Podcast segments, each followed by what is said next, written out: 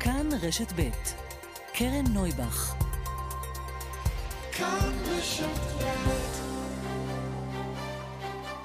סדר יום עם קרן נויבך, תוכנית אקטואליה אחרת.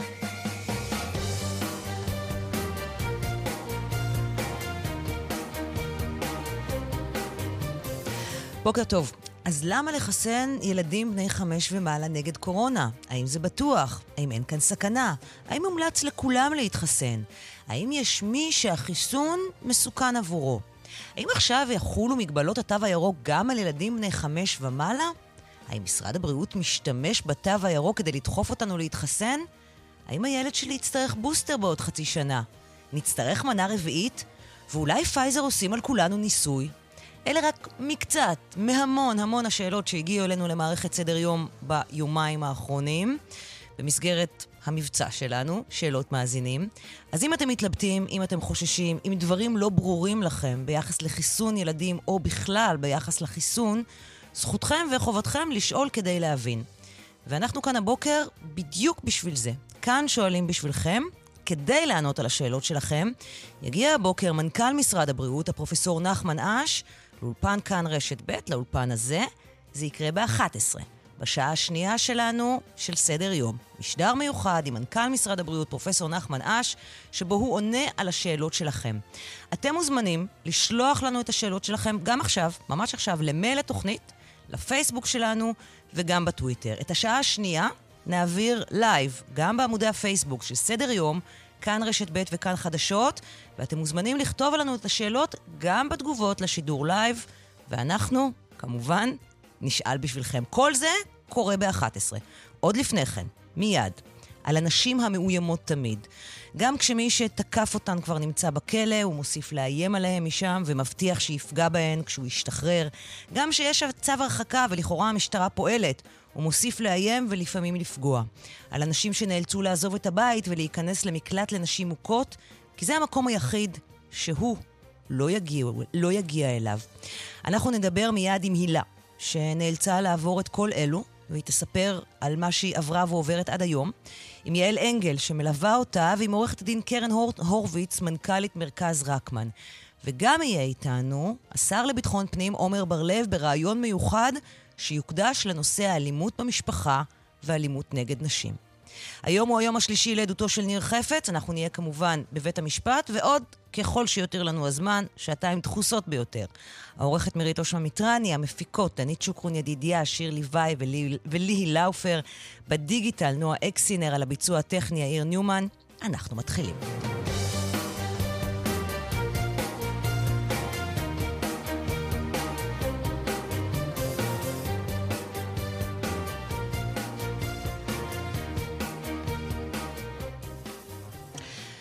שלום להילה. שלום. הילה שם בדוי כמובן, גם עכשיו את עדיין סוג של מסתתרת, נכון? נכון. את גרה בירושלים, יש לך שלושה ילדים, התחתנתם בשידוך, כאילו נכון. הכל היה אמור להיות בסדר, אבל כבר חודשיים הבנת שמשהו לא בסדר? כן, חודשיים אחרי זה כבר חטפתי כאפה מצלצלת, פיזית, אה, וכבר אז לא הבנתי מה קורה פה. מה זה אומר לא הבנתי מה קורה פה? אה, כבר אה, התעורר בי השאלה אה, מה, מה אני עושה מפה, מהכאפה הראשונה. היה את הפחד לקום ולעזוב כבר מהמכה הראשונה. Mm-hmm. הייתי כבר בהיריון, והשאלה, אנחנו מבית דתי, אז מה כולם מסתכלים, מה אומרים, מה קורה, ועם זה הוא גם מתנצל. הוא אומר, אני אלך לטיפול, ואני קונה את זה, את, ה, את המקום של ההתנצלות, כאילו, הוא קרה רק פעם אחת. בסדר, הוא ילך לטיפול והכל יהיה בסדר. את מאמינה לו? אה, בטח שמאמינה לו. את אה, חודשיים רק נשואה אליו, את אה, מאמינה לכל מילה שהוא יגיד. ואז מה קורה? רק משם הולך ומתגבר. האלימות ממשיכה. וכל פעם זה להגיד, נו, תלך לטיפול, כאילו די. והוא, והוא לא הולך אה, לטיפול, הוא אומר כן, כן, והוא, והוא לא הולך. אה, בסופו של דבר זה הגיע אה, אלימות לילדים. שם כן צרחתי, עליו ואמרתי לו, די, עד כאן. כי עד אז, איך- כשהוא מכה אותך, מה את עושה? איך את מגיבה? אני... הגוף נרתע. הוא כבר לא יודע איך להגיב, הוא מנותק כבר. את מתנתקת אה, רגשית. רגשית לגמרי. אין, אה, את, לא, את לא מסוגלת להבין מה קורה שם בתוך האלימות כבר. זה, את מאמינה שיום אחד הוא באמת ישתנה. כאילו, זה לא אותו בן אדם שהכרת לפני החתונה. ואת אומרת, את מכירה אותו בצורה אחרת. ו, ועם זה, כשמגיע באמת האלימות על הילדים, אז גם שם אני שתקתי. כאילו, השכנה קראה למשטרה, וכשהמשטרה מגיעה את מפחדת, כי אם את תשתפי פעולה עם המשטרה, את לא יודעת מה יקרה בבית, איפה הוא יהיה, מה הולך. את גם לא יודעת בהתחלה על מקלט. מה מפחיד אותך בעצם? לכאורה המשטרה אמור להיות הגוף שאמור לעזור לך, להגן עלייך, אבל את אומרת כשמגיעה המשטרה ואת בעצמך לא מדווחת, את מפחדת מדי מכדי לדווח. לגמרי. שכנה מדווחת. כי ממה את מפחדת? מה יקרה? הר געש מתפוצץ, זה יכול להגיע לרצח. בסופו של דבר הוא כן הרים עליי סכין, ושם באמת ברחתי, אבל כאילו, המערכת ההתעללות שהגיעה, וגם אחרי הסכין, רק שבוע אחרי זה עשו לי הערכת מסוכנות והוציאו אותי מהבית, פשוט בהפתעה. תכף אה, נגיע להערכת מסוכנות ונבין מה כן. זה, אבל, אבל את בעצם, את אומרת, אני כל כך מפחדת ממנו, אני מפחדת בעצם שהוא ירצח אותי, לכן אני לא עושה כלום נגדו. כי אני חוששת שכל מה שאני אעשה נגדו, האלימות רק תגבר. אליי. כן, אני אפגע מזה בסופו של דבר. לגמרי. את לא יודע, גם אמרתי את זה לרווחה, אתם לא יודעים מה אתם עושים פה. כאילו באיזשהו שלב שהרווחה כבר ידעה, אז אמרתי, אבל תעשו משהו, אני פה במסוכנות. ואף אחד, כאילו, אמרו, אנחנו לא יכולים לעשות כלום. תוציאו צו הרחקה. אני עושה, אבל איזה צו הרחקה? את יושבת איתו בבית משפט ואת צריכה להגיד למה את מוציאה נגדו צו הרחקה. מזה את מפחדת שאולי הוא יפר את הצו הרחקה ועוד יבוא אלייך. כלומר, את מפחדת גם להגיש בקשה לצו הרחקה, כי את אומרת, הוא יפגע בי עוד יותר. כן. כל, כל דבר בעצם, מבחינתך, עלול להיות הסיבה לפגיעה שחלילה גם תביא לסוף. שתבוא- לסוף שלי. כן. אני גם אגיד לך, אני, הייתה לי כבר אמירה של יאללה, אני אתאבד וזהו, כאילו, אני אהרוג אותי ואת הילדים, רק בשביל שלי, שזה לא יקרה ממנו. ואיפה, אני קוראת לזה המערכות, את יודעת, איפה מי שאמור לעזור בשלב הזה? הם, הם רק מסכנות יותר, כאילו, יושבת שם פקידת סעד, שהיא אמורה להיות אה, עו"ס לחוק נוער, ואמורה להגן על הילדים, והיא אומרת לי, "אה, אין בעיה, כל אלימות שהיא מרביצה לילדים, ת, או שתלכי למשטרה או שתדווחי לי. אמרתי, אני לא מסוגלת ללכת למשטרה, אז זה טוב, תדווחי לי. ואז אחרי זה שדיווחתי לה, אז היא עושה לי, תדווחי אה, עכשיו לאבא שלהם שדיווח, כדי, ש... כדי שהוא ידע שדיווחת. אמרתי, את נורמלית? הוא ידע שאני דיווחתי, ה- הסוף מגיע. כאילו, את, אתם בכלל מבינים מה קורה פה? הם לא, לא, הם לא, הם לא הרווחה יודעים. אומרת לך שאת זאת שצריכה לדווח, כן? לגבר כן. המכה, לאבא המכה, על זה שאת דיווחת עליו. לגמרי, כן. זה מה שקרה בסוף שהוא הרים עליי סכין, כי בסוף אמרתי, תראו באיזה סיכון, באיזה סיכון אני נמצאת. מתי, מתי זה נעצר? כלומר, מתי את בורחת בעצם? מתי את יוצאת משם? בעצם אני בורחת אחרי שהוא הרים עליי סכין, ו... וברח, עכשיו זה היה ליד הילדים, אז השכבתי אותו, לש... אותם קודם לישון, ואמרתי לו שהוא יצא, אז לפחות את זה הוא הקשיב, הוא יצא ונרגע קצת. ועם זה אני גם ברחתי, כי הוא לא באמת נרגע. הוא בינתיים בטלפונים, ואת יודעת, כל דבר יכול לעצבן אותו. אני מתה מפחד. זה היה שלב שאני בעצם יוצאת, גרתי ביישוב, אה, וביקשתי עזרה, צעקתי לעזרה, מישהו. אה, התקשרתי לעובדת סוציאלית, מ... התאשפ- הייתי הרי מאושפזת אה, במחלקת פסיכיאטרית, אז אה, פניתי אליה לעזרה, אה, פניתי לחברות. אה, חברה שלי אמרה לה, בואי, את ישנה אצלי, אני אמרתי לה, מה פתאום, הילדים בבית. היא עושה לי, תביא אותם. אמרתי, לא, אני לא יכולה לעשות את זה. אני מגיעה הביתה ולוקחת את הילדים, אני לא פה. אה, ובסוף מה שקרה זה ש... אה, הוא שלח לי הודעה, ואז הוא אמר, שאלתי אותו, נרגעת? אז הוא אמר לי, כן, נרגעתי. אמרתי לו, יופי, זה, אחרי זה חמש שעות כזה של בלאגן, וה... מהמם. וכל היישוב על הרגליים, ומסתכלים גם על הבית, תראו שהכל בסדר. אה, ויום למחרת התקשרה אליי העובדת סוציאלית, באמת. ואמרה לי, שמעתי שהיה כך וזה, אה, ואמרה לי לעשות, איך קוראים לזה? הרחקה. אמרתי לה, אני לא מסוגלת לעשות לו הרחקה. צו הרחקה. לפנות הרחקה. למשטרה ולבקש צו הרחקה, ואמרת שאת כן, לא מסוגלת. מהמם. לא מסוגלת. גם השלמנו באותו רגע, וגם כאילו... מה, האמנת שזה יהיה בסדר באותו רגע, או מה? אה, חשבתי שאולי זה הקו האדום, שאותו הוא חצה והוא כאילו ירד מזה. מגיע שלב שבו את כבר לא מאמינה לו יותר? את יודעת שזה לא ישתנה? אה, זה רק היה במקלט. זה רק הצ... אה, הרי בסוף, אה, אחרי צו ההגנה, שעשו לי הערכת מסוכנות, שבעצם בודקים, אה, יושבת שם עובדת סוציאלית לאלימות במשפחה. אה, ובודקת אה, לפי, היא שואלת אותי כל מיני שאלות אה, שקורות בבית, ול- ולפי זה היא קובעת בעצם מה המסוכנות. היא אמרה לי, המסוכנות שלך גבוהה, את אה, חייבת לעשות משהו. ואז לא יצאת, מסוגלת. ואז יצאת, ואז בסופו של דבר יצאת למקלט. אז זהו, אז הם אמרו שאם, כאילו, בגלל הילדים אני חייבת לצאת למקלט. אה, ואז בעצם במקלט עוד אה, היה מדובר שאני חוזרת אליו, כי את יודעת, אני עוד בקשר עם האבא, עוד בקשר אה, זה, ועוד לא מאמינה. רק לקח לי חודש וחצי, כשהעובדת סוציאלית אמרה לי, את, לשם את לא חוזרת, פתאום נפל האסימון, רגע, אבל תראי באיזה חיים את חיית, כאילו, את תחת שקר אחד גדול. ואז אה, התחלתי תהליך אה, בעצם אה, לפרידה ו, ולהתגרש ממנו. ומה קורה היום? היום יש לי ילד אחד שהוא נחשב אה, פוסט-טראומה מורכב, שזאת אומרת שהמצב שלו מאוד מאוד קשה. הוא לא מסו... הוא מתפרץ מכל דבר, אנחנו לא יודעים מה הטריגר שלו, וישר זה נובע בזריקות חפצים, שובר חפצים, אנחנו לא יודעים מה קורה שם. כלומר, הוא בעצם מחקה את האבא. הוא מחקה את האבא, כן. אמ, וגם כשהפסיכיאטר אומר שהוא צריך אה, תרופה פסיכיאטרית כדי להוריד את, ה, את, ה, את החרדות, כי הקשר שלו גם עם אבא שלו מעלה אותו בהרבה חרדות, אז צריך את האישור של האבא. כלומר, למרות, בכלל- למרות שיש יש הוא היום, פגע. למרות, יש היום צו הרחקה, נכון? כנגדו. כן, היום יש צו הרחקה מולו. למרות שיש צו הרחקה נגדו, ולמרות שיש תיעוד ברור של האלימות שלו כלפייך וכלפי הילדים, כן. על פי כן. החוק את עדיין צריכה את אישורו, לת... את אישורו. לטיפול פסיכיאטרי לילד, לטיפולים לילדים וכך הלאה. נכון, לגמרי. טיפולים לילדים, אה, אה, איז, אם מותר לו כדורים, מותר לו טיפולים, איזה טיפול הוא יקבל. בכלל, בגללו היו צריכים להוציא לי את הילד מהבית, והיו צריכים אישור שלו להוציא אותו.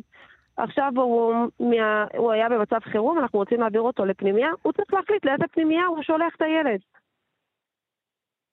אתה פגעת וגם ירשת? איפה זה צריך להיות? באיזה מדינה אנחנו חיים? והוא רואה את הבנות, אה, את שתי הבנות האחרות הבנות. במרכז קשר. נכון, בדיוק. הם רואים את הבנות את מרכז קשר, שגם שם היה מחדל מאוד גדול. אה, לבת שלי עשו אבחון, שיצא שהוא רואה את הילדה, שהילדה רואה אותו במצ... בדמות מאוד שלילית. אה, האבא קיבל אישור לאחרונה לצאת איתה ממרכז קשר, והעובדת סוציאלית כתבה שאני הסכמתי לזה שהוא יצא בפיקוח. הילדה במצב נפשי מאוד מאוד לא טוב.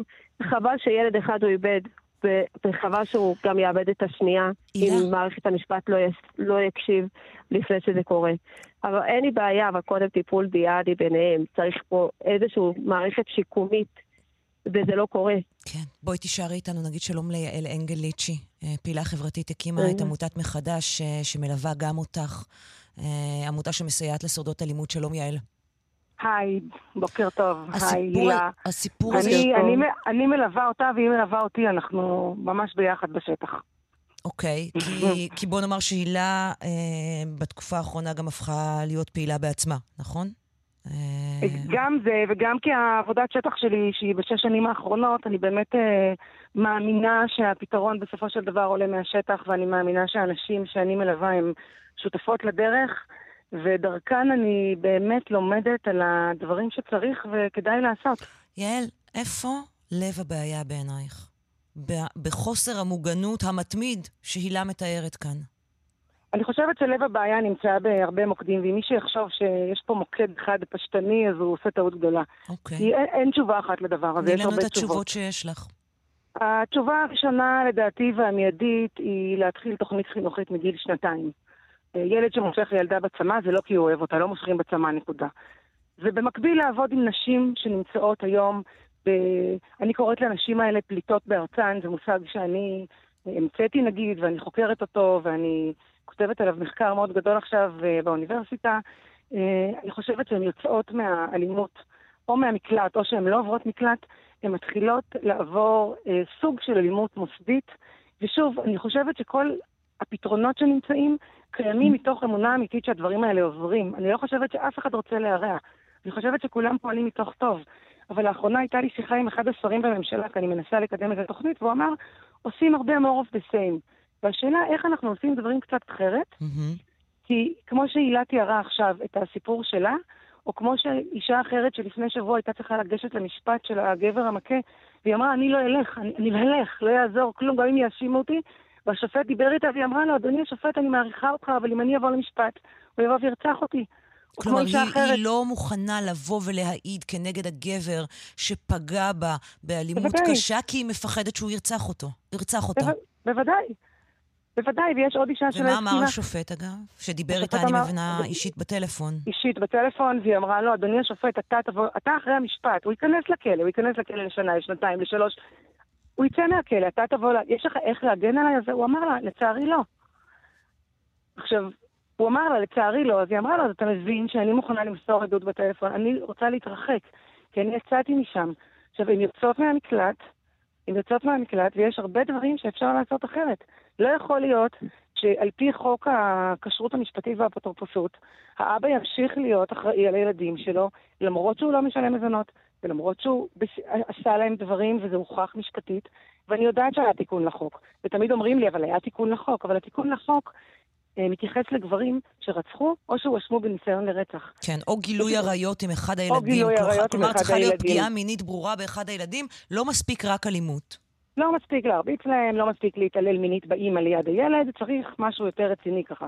הנה, גם אצלנו, יש לנו חשש לפגיעה מינית על הילד, אבל בגלל שהוא לא הורשע, אז, אז לא קורה כלום. אבל כל המערכות יודעים שהייתה פגיעה מינית. כולם אומרים, הייתה פה פגיעה מינית לילד. אבל הוא לא הורשע, אי אפשר לעשות כלום. אני רוצה רגע... אני חושבת שבמקרה, אני חושבת שבמקרה של הילה גם, אה, היה פה עניין שאם היו מקדימים את הטיפול בכמה חודשים, מה שלא קרה בגלל שהוא לא חתם, mm-hmm. היה אפשר לא להוציא את הילד לפנימיה. זה היה אפילו, את יודעת מה, בואי לא נדבר רגע על טובתו של הילד, בואי נדבר על כסף.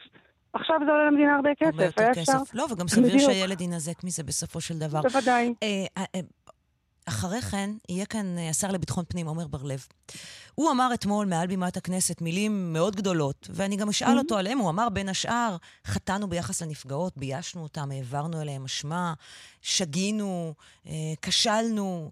אה, אבל אני שואלת אותך, יעל, וגם אותך, הילה, אם אתם יושבות עכשיו עם השר לביטחון פנים עמר בר-לב, מה אתם מבקשות ממנו שיעשה? מה צריך לקרות במשמרת שלו כדי שדברים ייראו אחרת? אני מבקשת שני דברים. אני רוצה רגע להתייחס גם לנשים וגם לגברים. דבר ראשון, גברים, אה, אה, אה, אמרה אתמול או שלשום אישה, גם אמרה את זה דרך אגב בוועדה אתמול בכנסת מול השר, וגם אמרה את זה בעוד מקומות, צריך להעביר אותם טיפול. עכשיו, אני באה מתחום הטיפול, אני יועצת משפחתית, אני יודעת שאם בן אדם, כל אדם לא רוצה לעבור טיפול, קשה להעביר אותו טיפול, אבל אין דבר כזה. אין דבר כזה. ויש כל כך הרבה דוגמאות לדברים שקורים פה, שאם את עושה עבירות תנועה, עושה עבירות כאלה ואחרות, את עושה טיפול בכפייה, אחרת את לא ממשיכה הלאה. אני אומרת, בואו נטיל את זה גם על הגברים. הם לא ממשיכים אם הם לא עוברים טיפול אמיתי והערכת מסוכנות אמיתית. אחת הנשים שאני מלווה שלא רצתה לדבר בפומבי, מכיוון שאם היא תדבר ירצחו אותה בוודאות, הגבר יושב בכלא, היה לו עורך דין מעולה, הוא הוציא אותו לחבלה חמורה, הוא ניסה לרצוח אותה מול הילדים. והיום הוא יושב בכלא ועוד שנה הוא משתחרר. והיא אמרה לי, היא אמרה לי, יש לי הקלטות, היא מקליטה, היא מקליטה בטלפון שיחות לבנות שלה שיגדלו, היא מקליטה להם שיחות כדי להשמיע להם בחתונה, כי היא אומרת לי, אני כבר לא אהיה כאן. לא יכול להיות שאישה במדינת ישראל בשנת 2021 תרגיש את זה. כן. אז צריך טיפול אמיתי לגברים, זה אחד, ואני לא, אני יודעת שאומרים שאי אפשר לשלול להם את החופש לכל החיים, ואת כל הדברים, אני יודעת, אומרים לי הרבה. ודבר שני, צריך לתת לאישה שיצאה ממערכת אלימה, עם כל הכאב וכל האומץ, באמת, שמעתם את הילה, זה אומץ גדול לצאת מהדבר הזה, הרבה, במיוחד כשאת עם ילדים, ובמיוחד כשאת באה ממקום, והרבה אנשים לא מבינים את זה. זה לא, היא באה ממקום אז של חולשה. לתת לה מה? כי? אז אני אגיד עכשיו, מהמם. היא באה ממקום של חולשה. לתת לה אפשרות להתחיל בחיים עצמאיים אמיתיים. אה, אני, אני דיברתי על שני דברים מרכזיים מאוד, נעשו הרבה מחקרים על דיור. אני גם באה מתחום של עיצוב פנים, אני מאמינה שבית אמיתי יכול לה- להביא לאישה אפשרות אה, אה, לשקם את עצמה.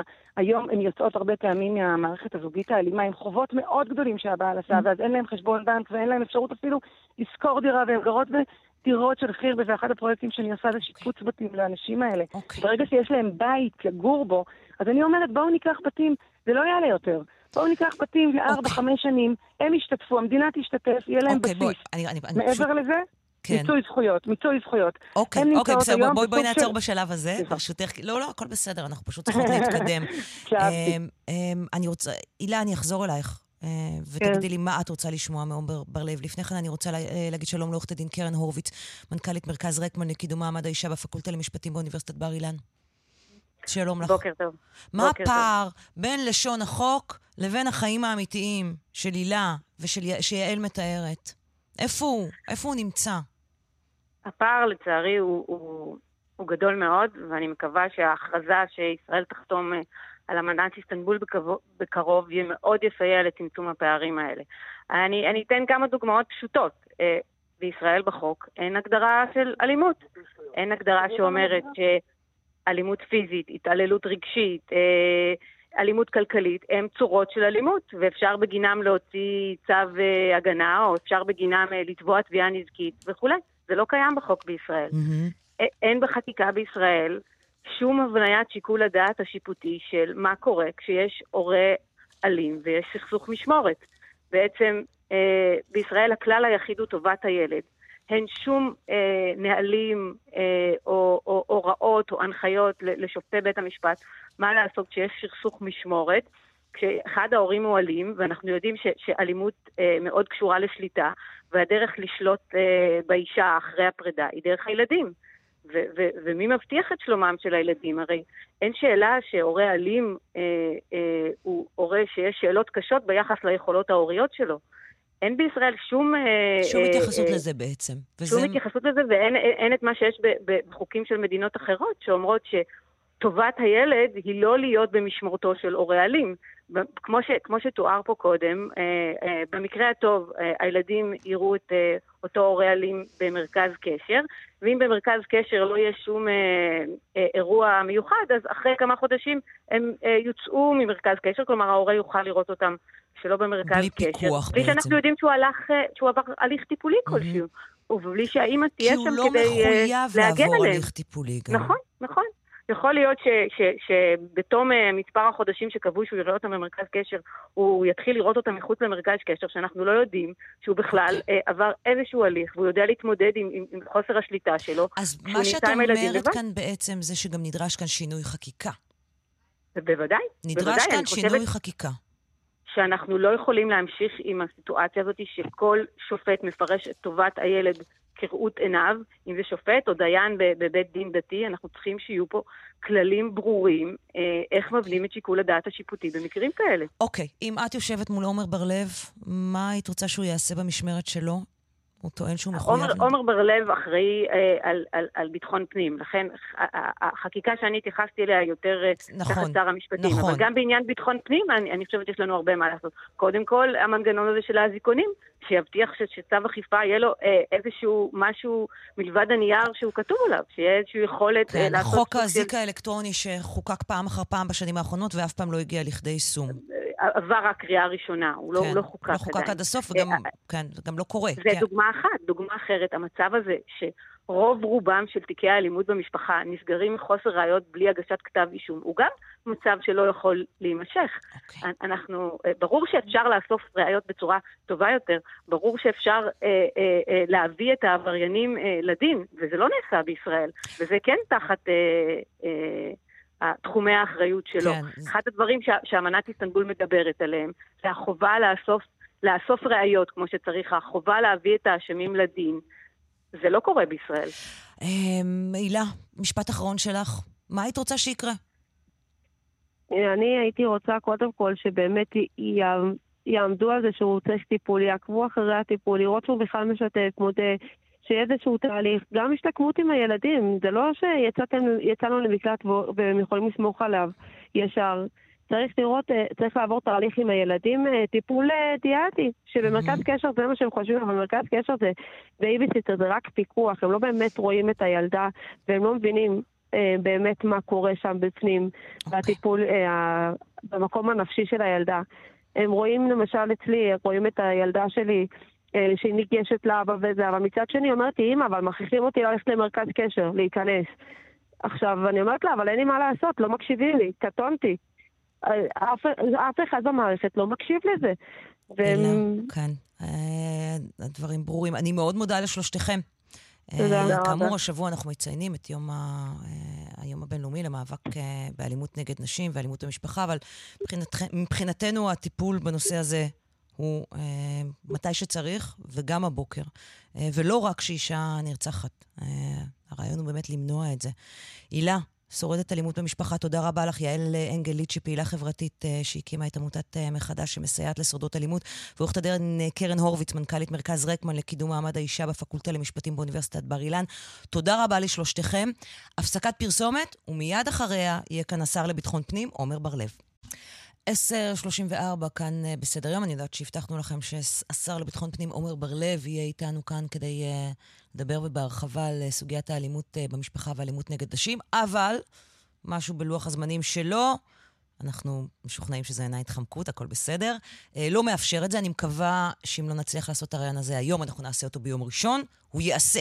בינתיים אומרים שלום לעמוד שפירא, כתבנו לענייני משפט. שלום, קרן. וזה, אתה יודע, הסיפור שאינו נגמר. לא משנה מתי, בכל רגע נתון זה קורה. בטח בשעות כן. של התוכנית שלנו. משפט נתניהו, כמובן, ועדותו של ניר חפץ ביומה השלישי. וטוב אה, שכך, שזה שכך. נופל אה, אצלכם. נכון, אנחנו גם שמחים על כך, זה מעניין. כן. אז, אה, אז והאמת שזה גם. חשוב, כן. כן, אז אנחנו היום, באמת אחרי שני ימים מרוכזים של העדות של ניר חפץ עד התביעה היום, זה בעיקר מתמקד בהתכתבויות, התכתבויות שמתכתבות בעצם למעשה עם הפריטים שבהם נטען בכתב האישום שהייתה התערבות של ראש הממשלה בנימין נתניהו. אני נלך על דוגמה שהיא, אה, חפץ אומר שהיא דוגמה מאפיינת את מה שהתרחש. נושא המעונות, דוח מבקר המדינה, דבר שצץ ערב הבחירות, וזה דבר שמאוד לא היה נוח לנתניהו, שהשיח בימים האחרונים לפני הבחירות עובר מדבר מדיני-ביטחוני לדברים של טוהר מידות משפחה וכולי. אחת הבקשות הייתה להכניס מאמר שכתב חגי אדורם אה, בעניין של הבדיקה של מבקר המדינה, ואומר אה, אה, חפץ, אומר כך... רגע, רגע, מי זה חגי אדורם? סדר למאזיננו. אומר, אומר חפץ שהוא חבר שלי. אוקיי. חבר שלי, אני, אני לא יודע מי, מי הוא חגי כן, אדורם. כן, בדיוק, לא, אני מיד עושה גוגל בזמן שאתה... אותו. בזמן אוקיי, שאתה מספר לנו, כן. תודה, כן. תודה על כך. כן. אבל בהחלט זה דבר שהיה מאוד חשוב לנתניהו, וזה, כמו שאמרתי, זה אירוע גם שמאפיין את מה שאירע בהתכתבויות האלו והאחרות ובמעורבות של נתניהו. ואומר חפץ כך, כאשר אני כותב שזה מאוד חשוב לו, כן, לחבר שלי, והחבר שלי הכוונה בנימין נתניהו, דה פקטו אין סיכוי של אחד למיליארד שלא יקוים. אה, זה, אה, זה, זה, זה, זה ככה בעצם המשמעות. זה ברור mm-hmm. שמה שהוא מבקש, כלומר נתניהו, זה מה שעושים. חגי אדורם הוא אה, עורך דין, זה מה שגוגל מעלה. לפחות... כן, הוא, כן. הוא כתב על הסטנדרט לבדיקת המבקר בעניין המעונות. אוקיי. עכשיו אוסיף כאן חפץ. המילה מעורבות, כלומר מעורבות של נתניהו, היא חוטאת לאמת. כלומר, הוא ניהל כאן, כך הוא אומר, את זה באופן מוחלט. הוא עסק בזה עשרות שעות. העיסוק... רובו התבצע בבלפור, כשאני ואחרים נמצאים שם, הוא ניהל את זה עם לוח מחיק גדול, שהוא כותב נקודות וראשי פרקים, אחר כך על המחשב, לאיזה נושא הוא הכל. מתכוון כאן, חפץ? על איזה נושא הוא מדבר? שהוא נוס... מתאר את הלוח המחיק ואת המחשב? נושא, נושא הדוח אה, אה, ביקורת המעונות סלאש מני נפתלי. אוקיי. אה, דוח ביקורת אה, המדינה וזה... בנוגע למעונות ולמני נפתלי. נכון. אוקיי. ונתניהו, כך אומר, זה היה אחד משני הנושאים הכי משמעותיים שיכולים להכריע כן, להכריע את הבחירות לכאן ולכאן. זה אירוע שהולך להכריע את הבחירות. כך הוא תפס את זה, את זה ואת הנושא, אה, אני מניח, האמריקני. עכשיו, אה, אוקיי, עכשיו אה, אני אמשיך לקרוא בעצם מה שכתבנו מבפנים. בעצם הוא אה, מראה כאן גם, הוא אומר ככה, מי שינהל את האירוע הזה כולו, בנימין נתניהו, כמו שאמרת, היו מעורבים גם שרה נתניהו ויוסי כהן, אך מי שנתן לי את ההוראה זה רק בנימין נתניהו. הוא מודה שלדעתו הוא הפיץ את זה גם לאחרים, לא רק לוואלה. והוא אומר, בוואלה, בכל הנושא הזה, כן, דוח המדינות סלאש. מני נפתלי. ההיענות של האתר הייתה טוטאלית. שלמעשה, כך אומר, אנחנו, מטה הליכוד, קבענו מה היו האייטמים, כל מה שביקשנו נעשה עד הסוף ללא הסתייגויות. אז זה, זו דוגמה אה, אה אחת. אה, דוגמאות אה, אחרות שאפשר להעלות כאן מההתכתבויות השונות, למשל הריאיון עם דוב גילהר, mm-hmm. אותו ריאיון שבאמת כבר שמענו הרבה סביבו, ושוב, אני ככה... ריאיון שדוב גילהר קיים ערך, עם, כן, ערך עם בנימין נתניהו בתפקידו אז כמגיש הראשי של וואלה ניוז, שלא היה מהדורה נכון, שלהם. עכשיו אומר כאן חפץ, היו לנתניהו, בהתחלה הוא לא, לא רצה את זה, לכתחילה נתניהו הסתייג מגיל גילהר, לא בגלל דעותיו, אלא בגלל, בגלל אופי הרעיון שלו, כי הוא תמיד... אה, הוא מראיין שלא, שלא נותן לתת את התשובות עד הסוף, הוא תמיד מפסיק באמצע, הוא מקנטר, לא נותן להשלים דברים. זה מה שנתניהו אמר עליו. נכון, אבל אוקיי, בכל אופן... אוקיי, נשמע לי מראיין מצוין, דובי. אוקיי, אבל חפץ... לא, לא, אני צוחקת, זה בסדר, כן. בבקשה. לא, היה לו תנאי לנתניהו, אגב, לא רק אל מול וואלה, אל כל הרעיונות שהוא נתן, כך אומר חפץ, שלא, שייתנו לו להשלים את התשובות. הוא מוכן לקצר את התשובות שלו, אבל שייתנו לו להשלים את התשובות. וגם שלא יהיו שני מראיינים, אלא מראיין אחד. אחרי שזה הוסכם וכולי, אז באמת אה, התחיל הרעיון, אבל אה, הייתה כאן הפרה, כך אומר חפץ גילהר, גילהר קטע אותו רבות, הוא התפרץ, okay. אוקיי. נתניהו, נתניהו התפוצץ. קם בזעם לחדרו, ואז התחיל מחול שדים ממש. כן, אוקיי. אה, ובשלב הזה אנחנו ניפרד ממך, כי אנחנו גם מקבלים... אנחנו, כן, כל כך מהר אתה אומר, כי אנחנו גם מקבלים איתות שתכף יהיה לנו את אה, השר לביטחון פנים עומר בר-לב, ואנחנו נחזור אליך בהמשך. בשמחה. אה, לעדכונים נוספים מיומה השלישי של עדות ניר חפץ במשפט נתניהו, מוזס אלוביץ'. תודה רבה, אמוץ. בבקשה. נצא להפסקת פרסומת ותכף נחזור. 10.43 כאן אה, בסדר יום, שלום לשר לביטחון פנים עומר בר-לב. שלום, בוקר טוב. אמרת אתמול uh, בכנסת uh, משפטים, uh, אני אצטט אחד מהם בשלב הזה, חטאנו ביחס לנפגעות, ביישנו אותן, העברנו אליהם את האשמה, שגינו. למה אתה מתכוון כשאתה אומר את זה? למה התכוונת? תראי, אני מתכוון בתור החברה הישראלית. ש, שבמשך אה, שנים רבות התעלמה מה... אה, מ... האפליה, אפשר לומר, אה, את זה כנגד נשים. זה מתחיל כמובן מפערי שכר בשכר עבודה, וזה, וזה נמשך לפגיעות מיניות שלא פעם התייחסו, לצערי, התייחסו ועדיין מתייחסים לצערי בזלזול, לפעמים בספק, אה, על אה, טענות של, אה, טענות כנגד פגיעה מינית של נשים, ולא פעם זה מסיבות כאלה ואחרות. לפעמים זה עניין חברתי, שהחברה סביב אותה נפגעת, המשפחה, החברה היותר יותר רחבה סביבה, בעצם מטילים ספק ב... בטענותיה. אה, אבל עכשיו אתה... רגע, עוד משפט. וזה מגיע כמובן עד אה, מקרים, כמו שלצערי חווינו גם אה, במשטרת ישראל, שמגיעה נפגעת ורוצה להתלונן, ומקבלת יחס מזלזל, או לפעמים אפילו יחס עוד פחות טוב. מהשוטר שמקבל את התלונה שלה, או מהשוטרת שמקבלת את התלונה שלה. אבל, וזה מוביל אותי לשאלה, עכשיו אתה השר לביטחון פנים. מה המשמעות המעשית של כל זה? איך מה שאתה אומר בכנסת ישנה את האופן שבו המשטרה פועלת מול נשים שנפגעו מינית, מול נשים שהן נפגעות אלימות? ראשית שמנו את זה בתור מטרה, להתמודד עם זה, אבל זה לא מספיק לשים את זה בתור מטרה, צריך לשים גם אמצעים. אז אם זה מחלקי משפחה, שיש היום אה, ב-16 תחנות, ב-16 תחנות אה, משטרה ברחבי הארץ, ב-2022 אנחנו הולכים להוסיף 11 אה, מחלקים כאלה. בעיקר בערבים הערביות. אם זה תוספת של אה, עובדות סוציאליות שוטרות, שוטרות וקצינות משטרה עובדות שהן סוציאליות. כולן עברו הכשרה לטיפול בנפגעות אלימות בנושאים, ונפגעות כן, כן, תקיפה כן. מינית? כל מה שאני אומר זה בנושאים הספציפיים האלה. חוקרים וחוקרות, תוספת של אה, סדר גודל של 30 תקנים של חוקרים וחוקרות. 30 תקנים על כל הארץ? תוספת. זה מספיק? תוספת. זה מספיק? תשמעי, שום דבר זה לא מספיק. אה, משטרת ישראל ואני בתור שר הבט"פ הייתי רוצה הרבה יותר, אבל בה- בהשוואה למה שיש, זו תוספת אה, חשובה. כי היום היו, היום, עד היום היו גם מח- מחלקי משפחה שלא היו, שהיה המחלק, אבל לא היה שם חוקר או חוקרת. אוקיי, אמרת, ב... אנחנו- אמרת אז- אז בהמשך, אנחנו- כשלנו במניעה, הצענו להם מקלטים ופלסטר במקום צדק וביטחון אמיתי, הרחקנו אותן ולא את התוקפים. דרשנו מהן לשלם את המחיר האישי, הכלכלי, החברתי, הגענו שכבר היה מאוחר מדי. אנחנו פתחנו את התוכנית בשיחה עם אישה כזאת. וזה מוביל אותי לשאלת סיפור האזיק האלקטרוני.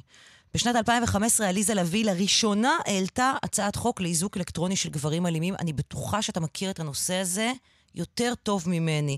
זה אושר על ידי נתניהו ב-2018, אני רק מזכירה למאזינים, אושר שוב ב-2020, שוב ב-2021, אושר שוב בקריאה ראשונה הצעת חוק של קרן ברק.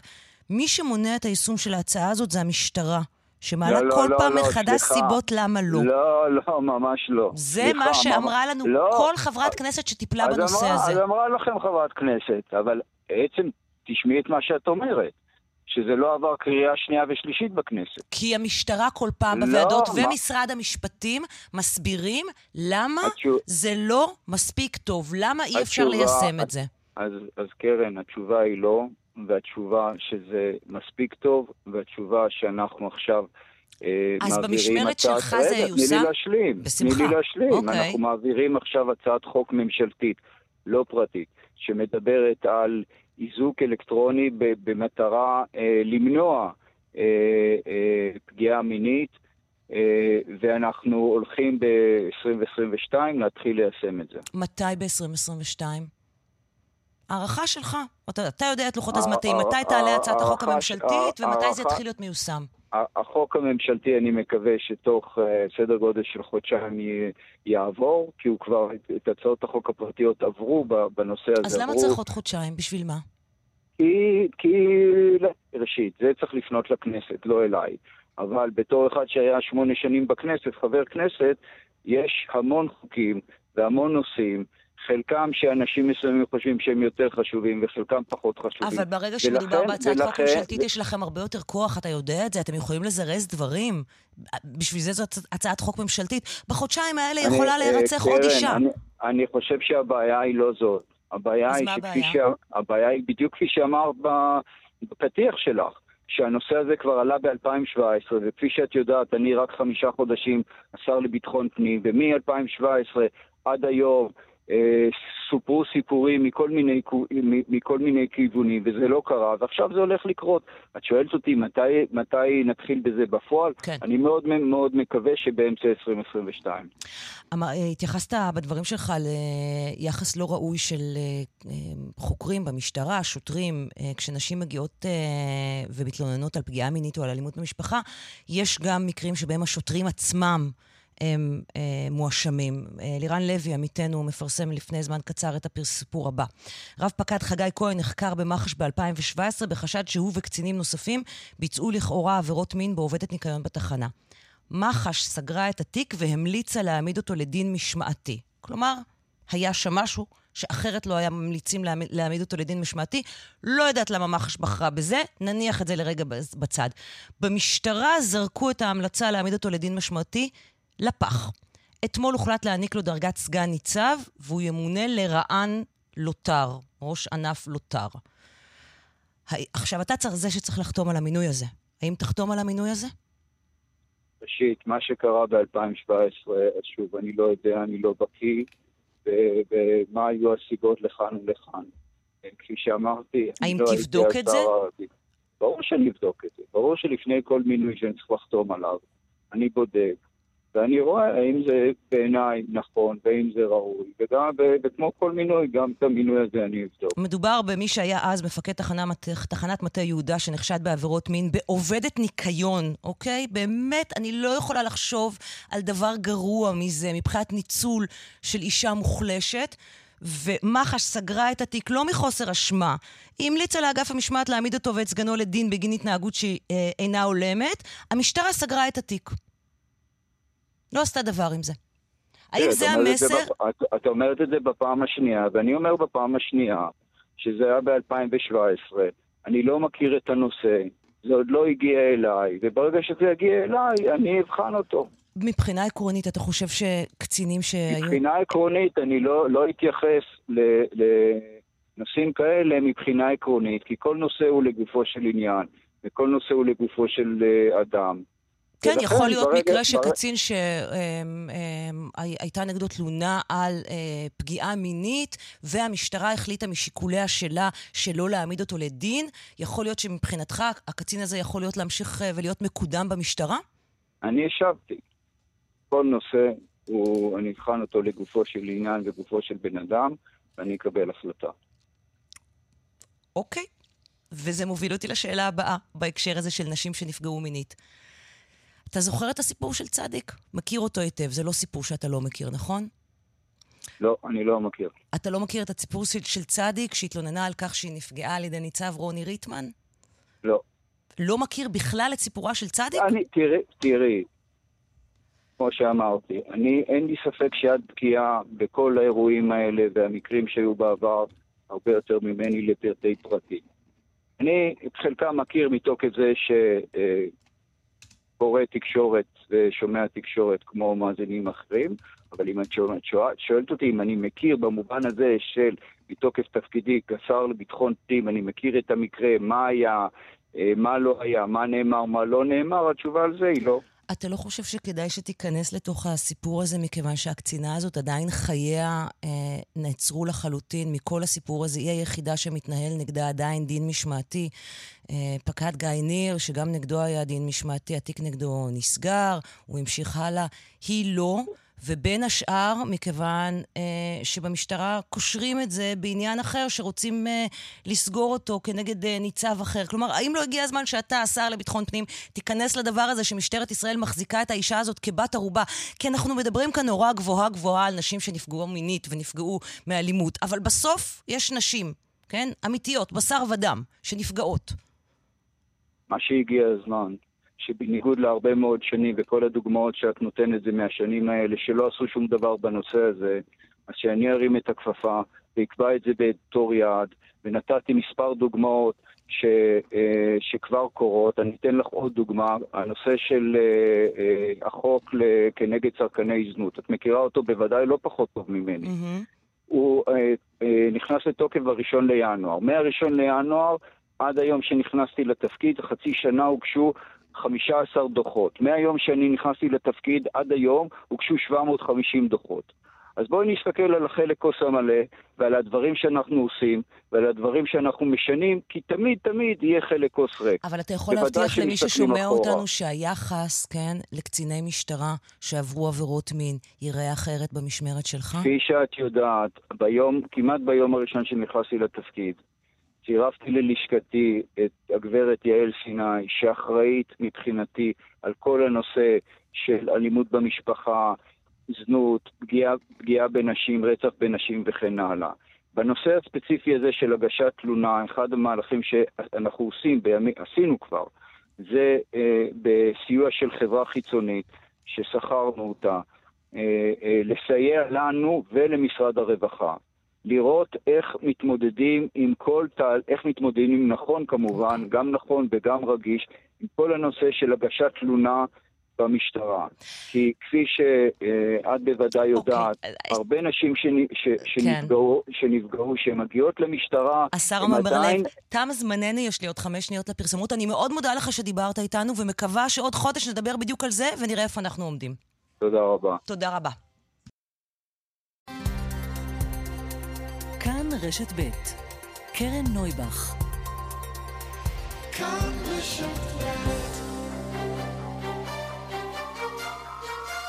סדר יום במשדר מיוחד.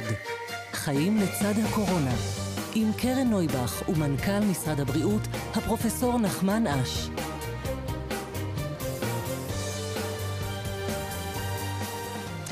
בוקר טוב, 11 ו-4 דקות, כפי ששמעתם בפתיח המיוחד של המשדר המיוחד שלנו, יום רביעי בשבוע, שעה שנייה של סדר יום.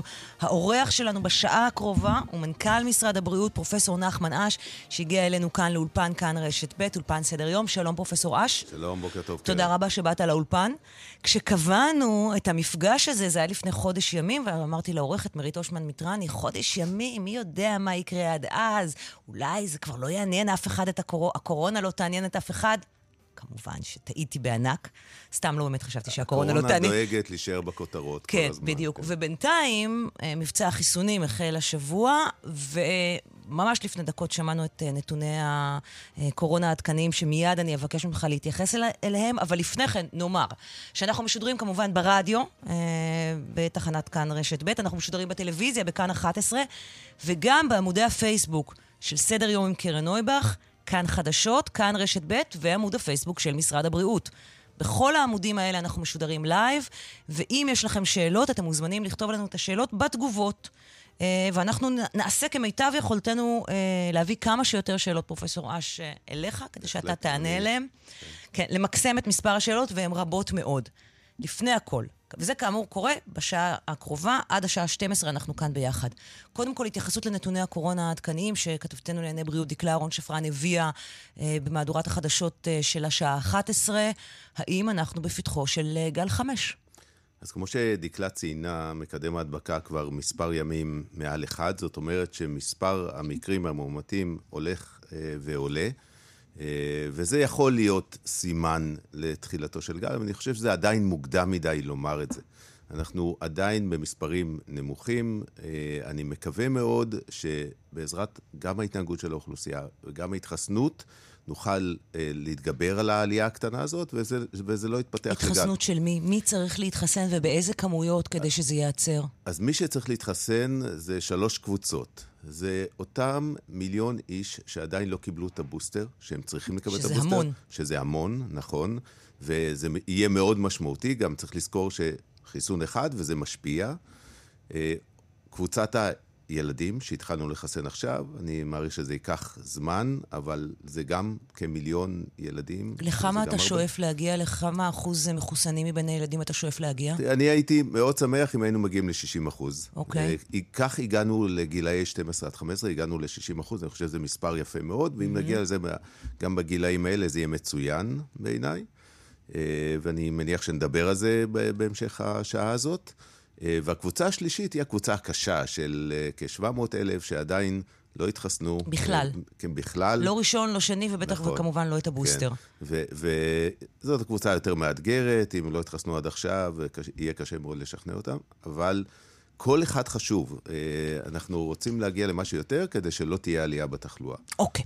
אה, נגענו בעניין האקטואלי בזה, אנחנו נחזור לזה גם לקראת סוף התוכנית. ועכשיו, לשאלות של המאזינים שלנו, וכאמור, אנחנו כל הזמן מקבלים שאלות שלכם במייל, בפייסבוק, ואנחנו נשאל בשבילכם. שאלה ראשונה, ילד שהיה בן 12 בסוף ינואר, האם עדיף לחסן אותו כמה שיותר מוקדם עם המנה המוקטנת, או כדאי לחכות למנה המלאה? הוא ילד גדול פיזית. תראה, אז אה, אני חושב שבמצב העניינים היום, שבאמת יש עלייה בתחלואה ויש אה, מאות ילדים שנדבקים אה, כל יום, כדאי לחסן מה שיותר מוקדם. ולכן, אם הוא עדיין לא הגיע לגיל 12, יקבל את המענה המוקטנת, זה עובד מצוין. זה לא משנה שהוא גדול פיזית, זה יעבוד עליו בצורה טובה, הוא יפתח נוגדנים ויהיה מחוסן, כך שהייתי מציע להתחסן עכשיו ולא לחכות לינואר. שרה שואלת, האם אנשים עם מערכת חיסון חלשה ומוחלשת שלא יוכלו להתחסן, יהיו בסכנה גדולה יותר להדבקה, כביכול, כשאנחנו מחוסנים? במילים אחרות, היות ולא הוכח שהחיסון מגן מפני הדבקה, אלא מפני פיתוח מחלה קשה, האם אני כמחוסנת אסכן יותר את הלא מחוסן מפני שאזהר פחות? אבל בכל זאת ייתכן שאהיה נשאית של הנגיף ואדביק אחרים. זו שאלה קריטית בעיניי בנוגע לאוכלוסיית, הסיכון שלא יכולה להתחסן. מה אתה עונה לה? קודם כל, אני שמח על השאלה הזאת, כי יש בה אמירה שאני רוצה לסתור אותה. אה, החיסון מגן גם מהדבקה. לא במאה אחוז, הוא מגן הרבה יותר ממחלה קשה, אבל הוא מגן בהדבקה, ולכן כשכולנו מתחסנים, ההדבקות יורדות. וככל שכולנו נתחסן והתחלואה תהיה יותר נמוכה, אז גם אלה שיש להם איזושהי פגיעה חיסונית, יהיו מוגנים יותר. כך זה עובד, mm-hmm. זה המושג הזה של חסינות עדר. כך שההמלצה היא להתחסן, זה מגן גם על אלה עם החיסוניות הנמוכה יותר. כי המחלה פשוט בשכיחות יותר נמוכה. אוקיי. Okay.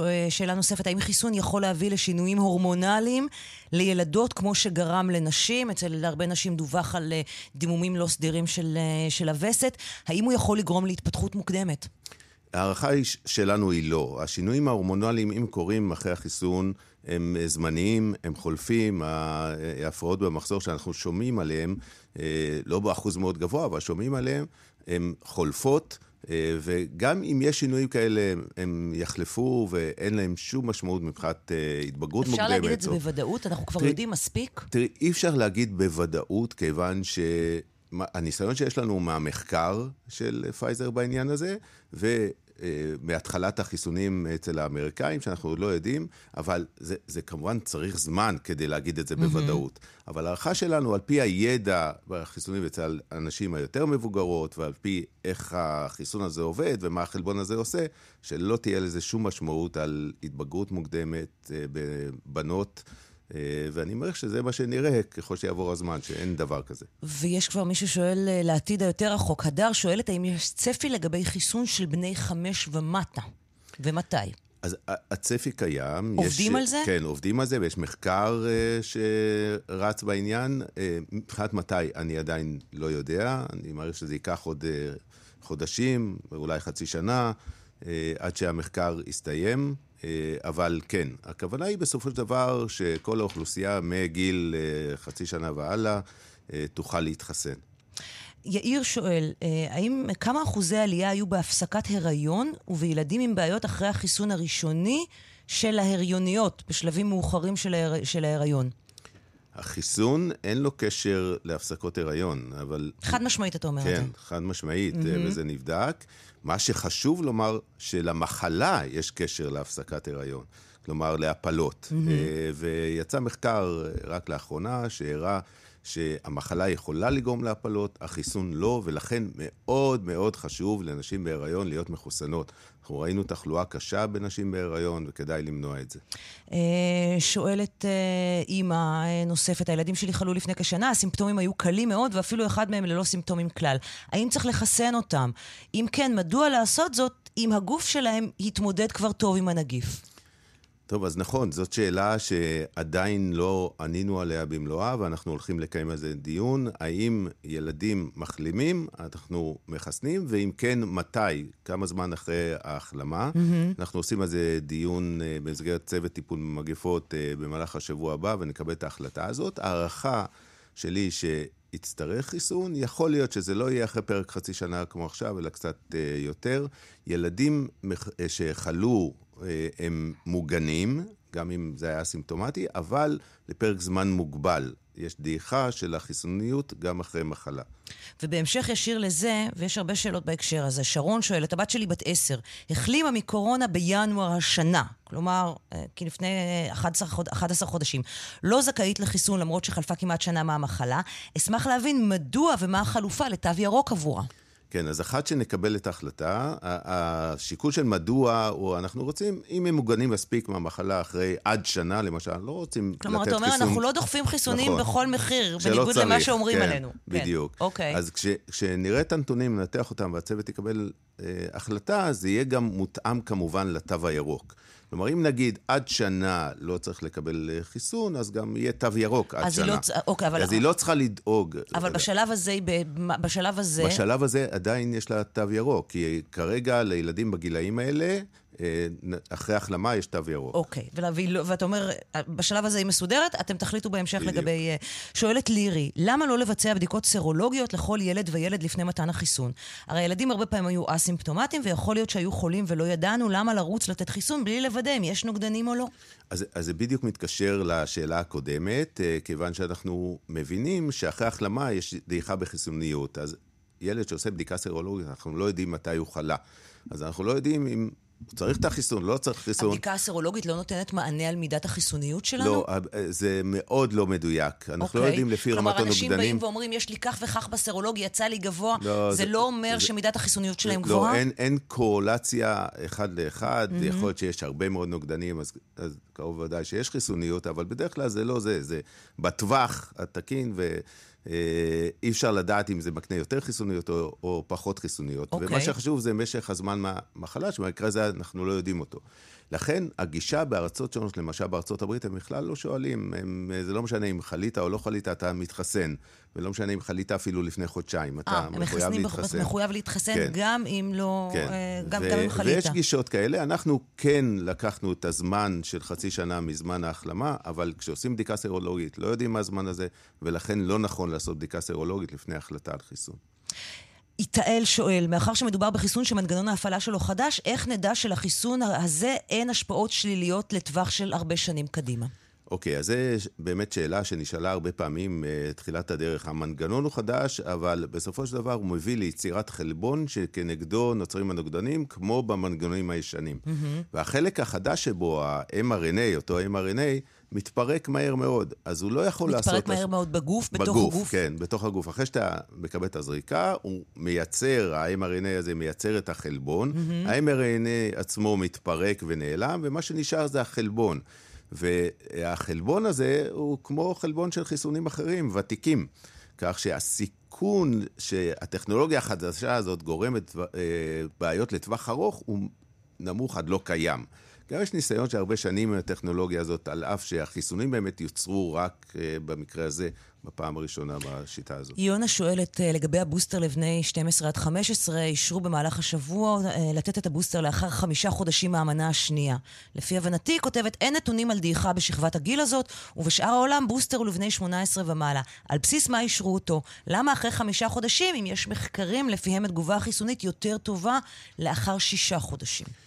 אז ככה, ראשית, כמובן שאת ההחלטה הזאת קיבלנו על סמך אה, נתונים. אה, וגם אי אפשר לצפות שיש דעיכה בכל הגילים, ודווקא בגיל הזה אין דעיכה של החיסוניות. כלומר, אתה אומר, זה שיש דעיכה בגילאי 18 ומעלה, או 16-18, תהיה דעיכה גם בגילאי... אותו דבר, זה מתנהג אותו דבר. ואנחנו רואים את זה בנתונים, למרות שעברו באמת אה, חמישה, שישה חודשים מהראשונים שקיבלו את החיסון, אנחנו מבינים שיש דעיכה גם בגיל הזה. עכשיו, הדעיכה, היא מתחילה למעשה מהחודש הראשון, היא לאט לאט יורדת, והשאלה איפה אתה שם את ה-cut-off, את הנקודה שבה אתה אומר, אנחנו מתחסנים. אנחנו החלטנו לעשות, לשים את זה אחרי... חמישה חודשים, כי ראינו שבאמת יש ירידה בערך של עשרה אחוזים בכל חודש, מגיעים ל-50 אחוז, ושם החלטנו לאפשר את החיסון, mm-hmm. כאשר את ה... תו הירוק, אנחנו נותנים זהו. חודש רק אחרי שישה חודשים. כלומר, התו הירוק שלהם פג אחרי חצי שנה, ולא נכון, אחרי חמישה חודשים. נכון. יש להם את החודש הזה... אנחנו נותנים חודש כדי, כדי שלא יהיה לך פער בתו. הירוק, ותוכל... אוקיי, אה, שמואל שואל, אה, האם העובדה שכבר זמן רב אין וריאנט חדש בסדר גודל של הדלתא, שכן האחרים הגיעו יחסית מהר אחד אחרי השני, מרמז לכך שאין לווירוס להתפת... לאן להתפתח מבחינת היעילות שלו? הלוואי והיינו אין. יודעים את התשובה הזאת. הלוואי, אנחנו מעריכים שיש לנגיף אה, איך להתפתח, כלומר שיהיו מוטציות חדשות שיקנו לו יכולות חדשות. יש וריאנטים כל הזמן שנוצרים, באמת וריאנט הדאטה הוא כל כך מדבק, שהווריאנטים האחרים שנוצרו אחריו לא מצליחים להשתלט אה, עליו, mm-hmm. אה, נניח, ולהדביק יותר ממנו. אבל כן יש אפשרות שיהיו וריאנטים, או שיעקפו את החיסון, או שידביקו יותר בכל זאת, אה, או שיגרמו למחלה יותר קשה, האפשרות הזאת קיימת. אוקיי. Okay. אה, שני, יש לי ילדה שחולה עם דיס, דיס, דיסטונומיה. אני פוחדת לחסן אותה עקב תופעות לוואי שראיתי אצל ילדים שהתחסנו, שיש להם דיסטונומיה. אין החלטה חד משמעית אצל הרופאים, מה לעשות? טוב, אז אה, דיסאוטונומיה זה באמת אה, מחלה קשה שילדים חולים בה, ובמקרה הזה צריך להתייעץ עם הרופא המומחה שמטפל ב- בילד עצמו, ואני מעריך ש... באמת יש רופאים שיגידו כך ויש רופאים שיגידו כך. אה, צריך ללכת לרופא שסומכים עליו ולעשות כלומר, כפי ש... כלומר, ואת אומר, כל ילד פה זה לגוף, לגופו של עניין, וזה לא דבר שאפשר להמליץ עליו ברדיו. בהחלט, זה תלוי, נכון, זה תלוי uh, ברמת התחלואה, תלוי בנסיבות אחרות, uh, תלוי אם הוא נמצא בסביבה מדבקת, כן או לא. וכדאי במקרה הזה שהרופא יקבל את ההחלטה. יהודית שואלת, האם נעשה מחקר גם על ילדים אסתמטיים? מחקר נפרד בנוגע, אני מניחה, לחיסונים, היא שואלת. לא נעשה מחקר נפרד אה, על אה, כל מחלה וגם לא על אסמטים, אבל בוודאי שהיו חולים, ילדים אסמטיים בתוך המחקר שנעשה, ובכל מקרה, ילד עם תחלואה כרונית נמצא בסיכון יותר גבוה לפתח מחלה יותר קשה, כך שכדאי לחסן אותו. אסטמטים בכלל פגיעים יותר לקורונה? תראי, אני, הנתון הזה, אני לא יודע לומר אותו, okay. אוקיי. אבל באופן כללי אני יכול לומר שגם ילדים וגם מבוגרים, מחלות רקע, יש להם סיכוי למחלה יותר קשה, ולכן כדאי לחסן. אז אסמטים בהחלט הם חלק מהאוכלוסייה שכדאי לחסן. מירב שואלת, מדוע משרד הבריאות לא דורש ממשרד החינוך לבטל את מתווה הכיתה הירוקה, שמביא לעלייה בתחלואה ולחשיפה מיותרת לקורונה? אפילו אם יהיה מבצע בזבזני ומיותר נוסף של בדיקת אנטיגן בודדת בתום חופשת החנוכה, כפי שהוחלט לפני מספר ימים, המתווה יוסיף אה, לעלייה בתחלואה שעלולה להיות משמעותית אחרי הפסטיגלים והמפגשים בחג. אז מתווה הכיתה הירוקה, שאני מזכיר למאזינים, הוא עושים, כאשר יש ילד מאומת בכיתה, במקום לצאת לבידוד, כל הכיתה עושים אה, בדיקות, ואם הבדיקה שלילית, אפשר לחזור אה, ללמוד. Mm-hmm. ואנחנו עוקבים עכשיו אחרי הנתונים, בדיוק בימים אלה, כדי לראות האם באמת הוא מביא להדבקות יותר מאשר עם בידודים. אה, ונצטרך לקבל את ההחלטה. אם נראה באמת שיש יותר הדבקות כתוצאה מהמתווה, אז, אה, אז אני רוצה להמליץ... אז הוא יבוטל, אתם שוקלים כן, לבטל אותו? על... אפשר לומר שאתם שוקלים לבטל אותו? אנחנו בוחנים את הנתונים. בוחנים את האפשרות של לבטל את... לומר שאנחנו mm-hmm. בוחנים את הנתונים ונקבל את ההחלטה בהתאם כי לנתונים. כי מה? כי יש פשוט יותר מדי תחלואה בשביל... אז אנחנו לא יודעים עדיין אם ה... תחלואה, ויש אה, תחלואה שעולה בימים האחרונים, דיברנו mm-hmm. על זה, ויש תחלואה גם בילדים יותר, האם היא קשורה באמת למתווה, או שהיא חלק מעלייה אחרת בכלל האוכלוסייה. אני מקווה שתהיה לנו תשובה, ואז נדע לקבל את ההחלטה הזאת. אוקיי, okay. ווילי. Uh, משרד הבריאות אמר שמבריאים שאינם מחוסנים, מגנים ומוגנים יותר מאשר מחוסנים. אז למה לחסן את כל הילדים ולא רק את הילדים בעלי הסיכון המיוחד?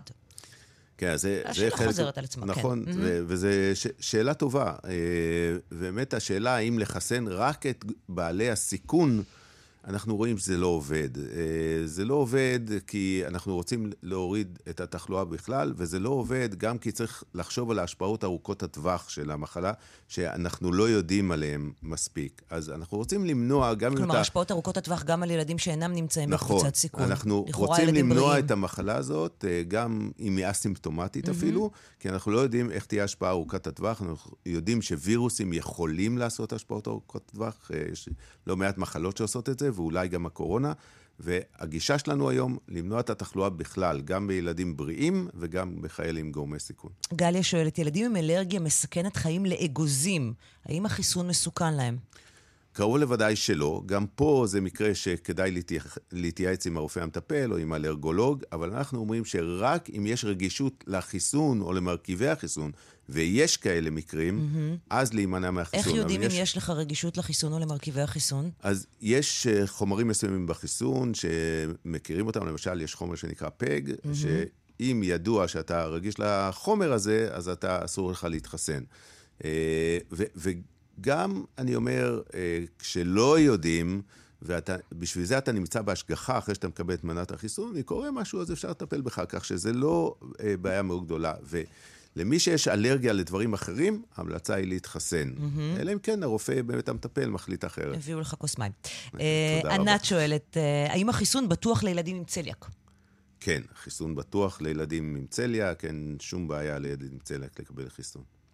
רחל שואלת, ברשותי כרטיס טיסה לארצות הברית, מה-30 לינואר 2022 ועד ה-25 לפברואר 2022.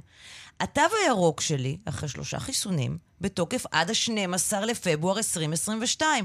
אני לא יכולה לקנות ביטוח לנסיעה לחו"ל, כי התו הירוק לא בתוקף לכל תקופת הנסיעה. איך מטפלים בזה? וואו, איזה מקרים המגפה הזאת מייצרת. כן, לגמרי. דילמות ובעיות. האמת שאני לא יודע איך לענות על התשובה הזאת. אני מעריך שהתו הירוק יוארך.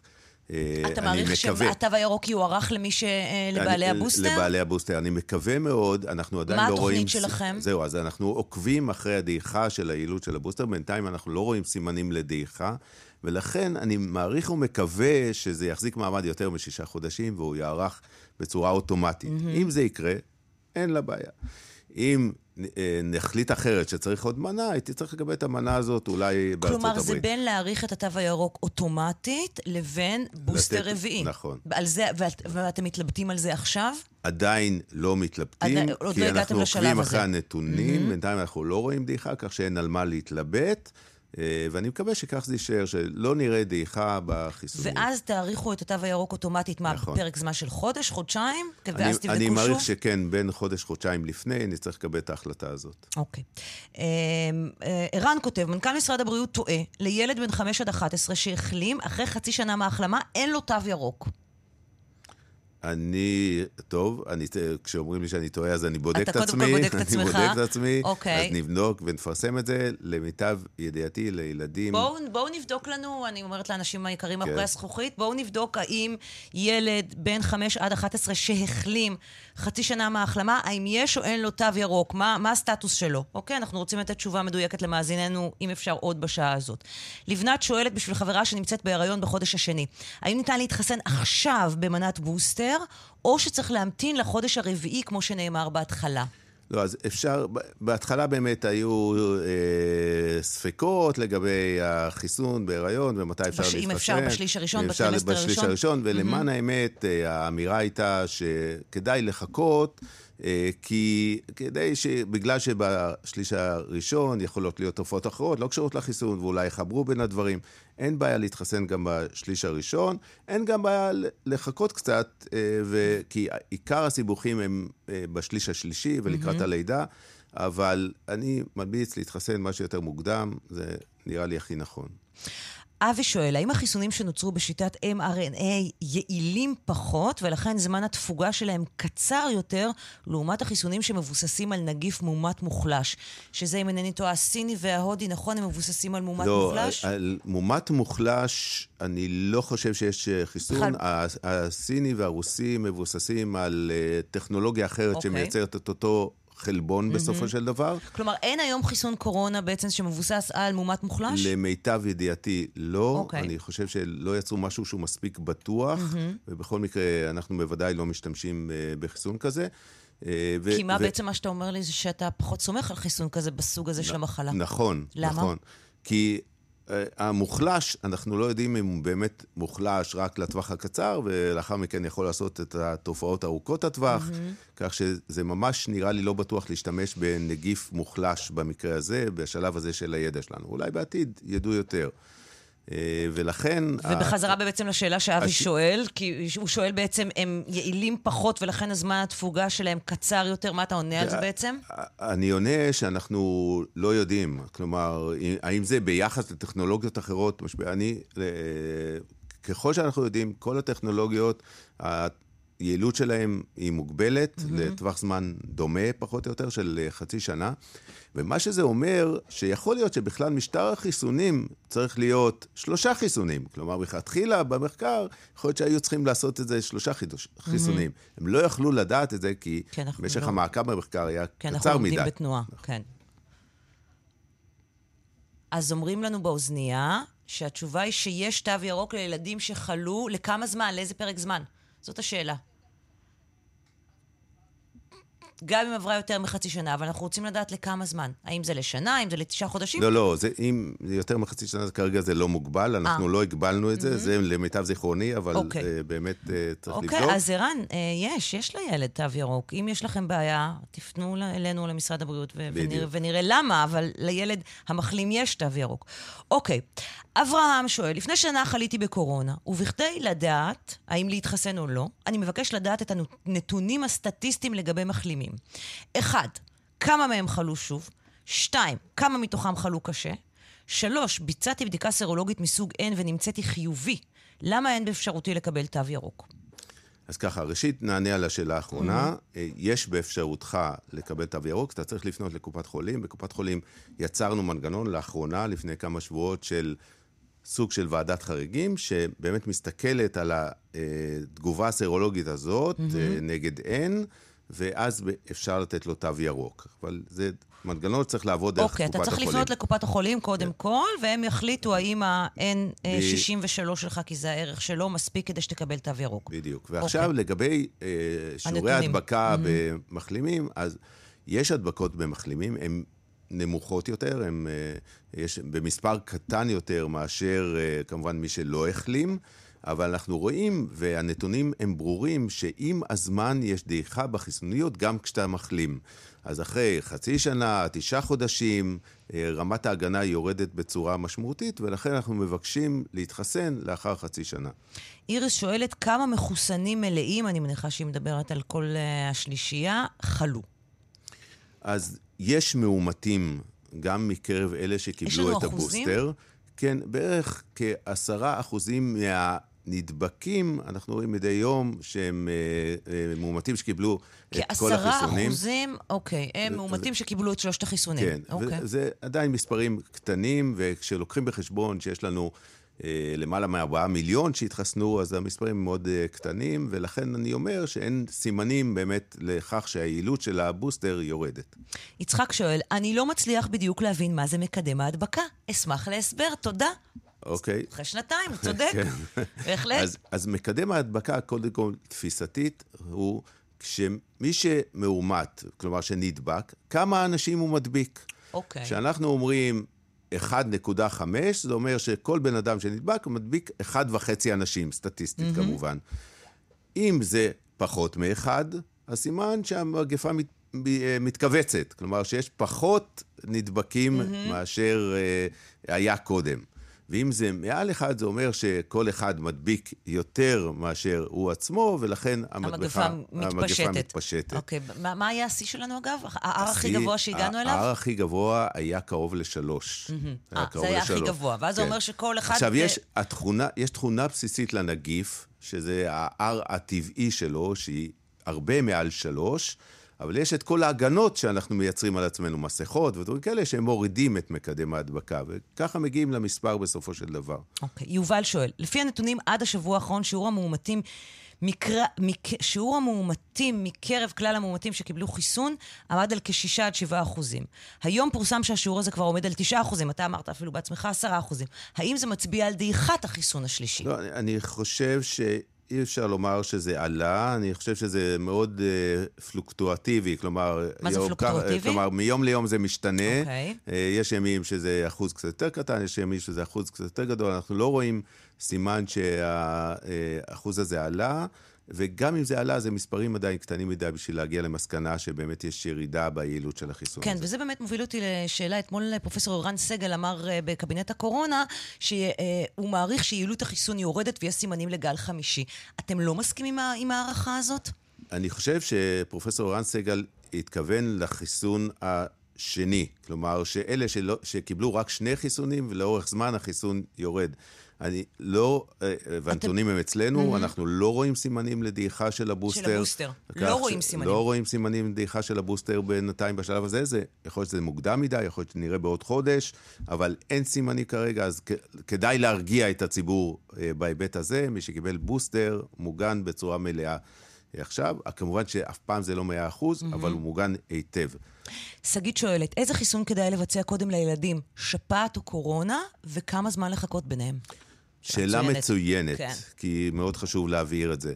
לא משנה. לא משנה מה לעשות קודם, אפשר לתת אותם ביחד. אפשר, אפשר לתת אותם ביחד? בהחלט. אפשר לבוא לקופת חולים ולהגיד, כן. אני רוצה קורונה ושפעת כן, ביחד? לגמרי. אין בעיה, כי לא אמרו לנו תמיד, לא... לא, לא, לא, לא. בתחילת הדרך אמרנו, צריך לחכות, בעיקר גם בגלל שרצינו שלא יהיה בלבול עם תופעות הלוואי. עם תופעות הלוואי, בדיוק. נכון, אבל אין בעיה לקבל את זה ביחד, אין בעיה לקבל את השפעת לפני... גם אצל הילדים בני 5 עד 11? כן, כן. אין שום כולם. בעיה. שום בעיה. אוקיי. זאת אומרת, גם לא צריך לחכות? לא צריך. לחכות, זה יכול להיות יום אחרי יום, זה יכול להיות ביחד. אוקיי, פנינה שואלת, שאלנו את זה מקודם, מתי התחילו לחסן מגילאים 0 עד 4? כמה אתה מעריך?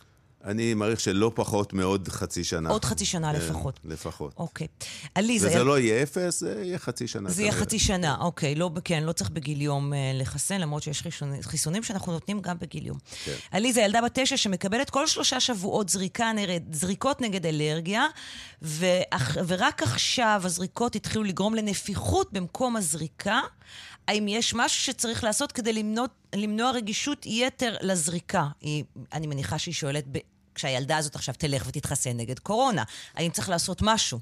אז, אז שוב, זו שאלה שכדאי להתייעץ עם הרופא המטפל. קשה לי לענות באופן כללי על השאלה הזאת, ו, וכמו שאמרתי קודם, אם האלרגיה לא קשורה לחיסוני הקורונה, אז לא אמור להיות קשר ואפשר לקבל את החיסון. אבל כדאי להתייעץ במקרה כזה עם הרופא המטפל, בייחוד כשהטיפול ניתן עכשיו. ארז שואל, למה לא דורשים אה, תו ירוק בטיסות פנים-ארציות, ואולי גם בנסיעות ארוכות בין-עירוניות בתחבורה ציבורית, טיסות מתל אביב לאילת, אה, אה, ובחזרה למשל, לא בודקים דבר, הוא מעיד. אז הבדיקות שנעשות בהקשר של טיסות, הן נעשות בגלל החשש מיבוא תחלואה מחו"ל. זה לא בגלל שהמטוס הוא אה, סביבה מדבקת אה, יותר, ו... לא, אין סיכוי יותר לתפוס קורונה בתוך הצינור אה, מתכת הסגור הזה? הניסיון שלנו מראה שלא היו הרבה אירועים כאלה. אוקיי. ו- ולא זאת המטרה של הבדיקה, כי אנחנו נמצאים הרבה בחללים סגורים, בחדרים סגורים, לפעמים אפילו הרבה יותר אנשים. אה, המטרה היא למנוע הגעה של אה, תחלואה מחו"ל, בעיקר בהקשר של אה, וריאנטים, לשם כך נעשות הבדיקות, ולכן אין טעם לעשות בדיקות בטיסות פנימיות, כשהתחלואה היא בערך שווה בכל רחבי הארץ, גם לא בתחבורה ציבורית בנסיעות ארוכות. אבי שואל, כשהתחילו החיסונים לראשונה אמרו כל הגורמים המקצועיים והממשלתי באופן נחרץ וחד משמעי שאין שום תופעות לוואי מהחיסון. לאחר כמה חודשים התגלו שישנן תופעות לוואי גם אם נדירות. בנוסף היו תרופות בעבר שרק אחרי שנים רבות התגלו תופעות הלוואי. מדוע שנחסן את הילדים מבלי לדעת מהם תופעות הלוואי ארוכות הטווח מהחיסון? ייתכן שהן גרועות מהידבקות והתחסנות טבעית. אז ראשית, אה, מעולם לא אמרנו שאין תופעות לוואי בכלל. לכל תרופה ולכל חיסון יש תופעות לוואי. אמרנו מלכתחילה שמרבית תופעות הלוואי הן קלות וחולפות, ואכן, לאורך הדרך גילינו את תופעת הלוואי של אה, דלקת בשריר הלב, mm-hmm. שלא ידענו עליה בהתחלה, אבל אחרי שהתחסנו מספיק, ראינו אותה וראינו שהיא נדירה. אבל תופעות ארוכות טווח מחיסונים בדרך כלל אין. וגם בחיסון הזה, כשמבינים מהו החלבון שנוצר, ואיך הוא, על מה הוא משפיע ומה הוא עושה, אז הסיכון שתהיה תופעות לוואי ארוכת טווח, שנגלה בעוד שנים שזה עשה משהו, הוא מאוד מאוד נמוך, אני יכול אפילו לומר עד כדי אפסי. אה, ואנחנו מקבלים הרבה חיסונים, את ציינת את זה, נכון, בילדות, אף אחד מהם לא עושה תופעות ארוכות טווח מהחיסונים האלה. לעומת זאת, נגיפים עושים. ויכולים לעשות. והתחלואה בנגיף, בהחלט יכול להיות שיש לה השפעות ארוכות טווח. ומכאן ההחלטה לחסן. אה, מאזין שואל את השאלה הבאה. אנחנו אה, צריכים לסמוך בהקשר הזה, הוא אומר, על חברות התרופות, על פייזר, שהם באמת יודעים מה עושים. והוא מספר את הסיפור, אני אקצר את זה, על אה, פרדו פארמה, יצרנית האוקסיקונטין, התרופה שגרמה למיליוני אמריקאים להתמכר, התגלה בדיעבד שהם היו מודעים לחלוטין לכך שהתרופה ממכרת, הם הסתירו את זה, הם הונו מיליוני לקוחות שלהם, גרמו למגפה של אופיאטים בארצות הברית, נמצאו אשמים, נאלצו לשלם 4.5 מיליארדי דולרים, למרות שזה סכום כלום בשבילם. הוא אומר, אז למה שנאמין לפייזר? ראשית, זאת פרשייה קשה. אה, פרשיית האוקסיקונטין. אחת הקשות בעולם אה, התרופות. קשה בעולם התרופות, קשה בארצות הברית, אה, באמת עם השפעות מאוד קשות לאורך זמן. על אמון הציבור בחברות תרופות. וגם באמון הציבור, אבל בשביל זה אני חושב שיש אותנו כאנשי מקצוע. אנחנו, החיץ הזה, שאמור לקבל את הנתונים מחברות התרופות, לנתח, להבין אותם, ולבסוף לקבוע את המדיניות לגבי אזרחי מדינת ישראל. אנחנו פועלים מתוך אה, אה, הסתכלות על הבריאות של אזרחי מדינת ישראל ומה נכון לעשות. אנחנו יודעים, אני חושב, מבחינה מקצועית, לשקול את הדברים ולראות אה, מה מסוכן ומה לא מסוכן. אה, ובהתחשב באלטרנטיבות, יש לנו מגפה, צריך למנוע אותה. ולזה מתחבר מאזין אחר שאומר, אז למה אם כך יש חלקים מושחרים בחוזה עם פייזר? מה אתם מסתירים מאיתנו? אז אנחנו לא רוצים להסתיר כלום, אבל יש לנו uh, חברה שיש איתה קשרים מסחריים, והחלקים המושחרים הם ההיבטים המסחריים שנוגעים לכמויות, נוגעים למחירים. אין עניין מהותי. שום דבר שנוגע לעניין הבריאותי, אין מהותי? אין עניין מהותי, לא לעניין הבריאותי, וגם לא לעניין העברת המידע, שגם זה חשבו שאנחנו מעבירים איזשהם מידע. Mm-hmm, אנחנו, מידע לגבי המטופלים הישראלים. המטופלים הישראלים, לא מעבירים שום מידע פרטני, לא פוגעים בפרטיות, ואין במשהו המושחר הזה שום דבר בהקשרים המהותיים האלה. רייד שואל, האם מומלץ לעשות ספורט אחרי החיסון השלישי? אמרו שזה פוגע בשריר הלב.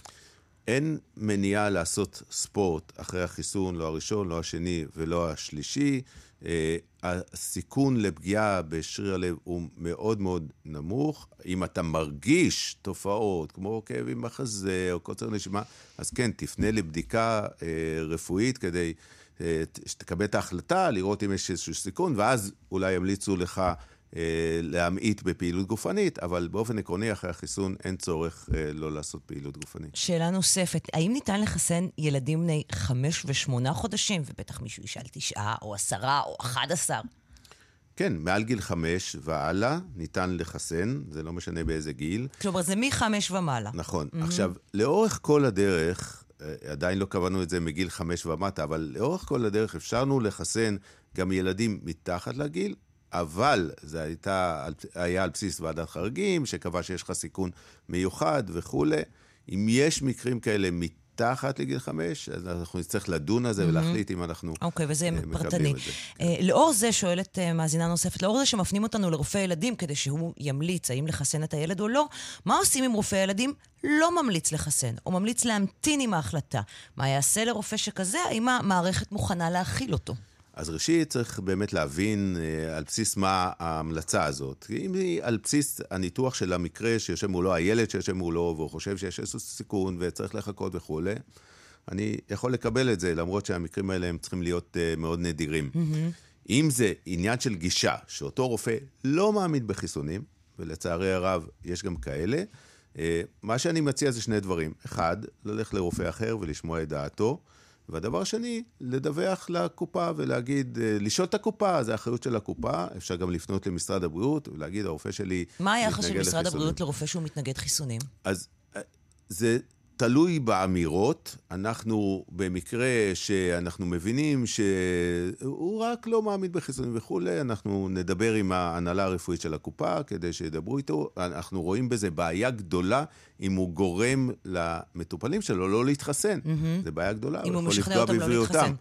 אה, ובמקרים כאלה אנחנו נעשה שיח עם, אה, עם הקופה ונראה איך אפשר לדאוג לכך שהמטופלים שלו אה, יש להם את הזכות לקבל את החיסון כמו כולם. נועה, אה, אני בהיריון שבוע 16 ו-6 ימים. התחסנתי פעמיים לפני שנכנסתי להיריון, אני לא ממתנגדי החיסונים. האם יש מחקרים שמראים שלעובר לא יהיו מחלות, מומים לאחר הלידה במהלך חייו? האם אפשר לדעת ב-100% שהעובר לא ייפגע מהחיסון? אז יש מחקרים שמראים שהחיסון בטוח לעוברים. ויש מספיק ניסיון גם עם הרבה נשים בהיריון שהתחסנו, כך שאין שום סכנה לפגיעה בעובר כתוצאה מהחיסון. אין סכנה. אין סכנה. כותב לנו מאזין בעקבות השאלה הקודמת, הרופא המשפחתי דרש וקבע לא לחסן את הילדה שלי, שיש לה רגישות לצליאק וגם לאסתמה. האם לחסן או להישמע להמלצת הרופא? אז אני, במקרה הזה, מאחר שדעתי שיכול להיות שצריך לחסן, אה, ככה מהפרטים המינימליים האלה שהוזכרו, הייתי הולך לקבל חוות דעת נוספת, של רופא ילדים. נוסף, רופא ילדים, שבאמת יחליט. אני חושב שאין מניעה, אם יש צליאק או אסתמה, להתחסן. אה, ואני הייתי הולך לקבל חוות דעת נוספת. אוקיי. אה, סמדר, מדוע מי שקיבל חיסון מודרנה בארצות הברית זה לא מתקבל בארץ ולא ניתן לקבל תעודת התחסנות? אגב, מחוסן שלושה חיסונים, כולל הבוסטר. אז זה עניין טכני, שאם יש בעיה כדאי להתקשר לכל הבריאות. אין, אה, אנחנו באופן עקרוני מקבלים גם חיסוני מודרנה, mm-hmm. ובוודאי מי שקיבל חיסון בוסטר במודרנה, כך שאם יש בעיה, היא כנראה בעיה טכנית נקודתית, ונא לפנות לכל הבריאות, למוקד משרד הבריאות, כדי להסדיר את זה. Uh, מלי שואלת, בבקשה אשמח לדעת, אני רגישה לאטילן דיאמין. זה החומר שמצוין בחיסון הקורונה. האם אני יכולה להתחסן? טוב, אז גם במקרה הזה כדאי להתייעץ. אם זה אותו חומר שנמצא בחיסון, ואת רגישה אליו, אז לא כדאי לא להתחסן. כדאי. לא אלה כדאי המקרים להתחסן. המובהקים שבהם לא מתחסנים. לא מתחסנים בחיסון הזה, mm-hmm. אבל יש לנו במדינת ישראל גם את החיסון של אסטרזניקה, שהבאנו אותו בדיוק למקרים כאלה, mm-hmm. כך שאם יש אה, התוויית נגד לחיסון אה, בפייזר או מודרנה, אפשר לקבל את החיסון באסטרזניקה, הוא מצוי בקופת החולים, לפנות לקופת החולים ולברר. מיקי שואל, בחודשים האחרונים הבדיקת PCR בארץ ברובן, אפ, אפ, ברובן הפכו לדגדוג קליל בקצה האף, ולא לעומק כפי שהיה בתחילת הדרך וכפי, שהיה, אה, וכפי שעדיין נהוג באירופה. אוקיי. האם זו הנחיה מגובה רפואית? האם לא מאבדים מאפקטיביות הבדיקה? אני לא מבינה, אתה אוהב שדוחפים לך את המטוש הזה לתוך המוח?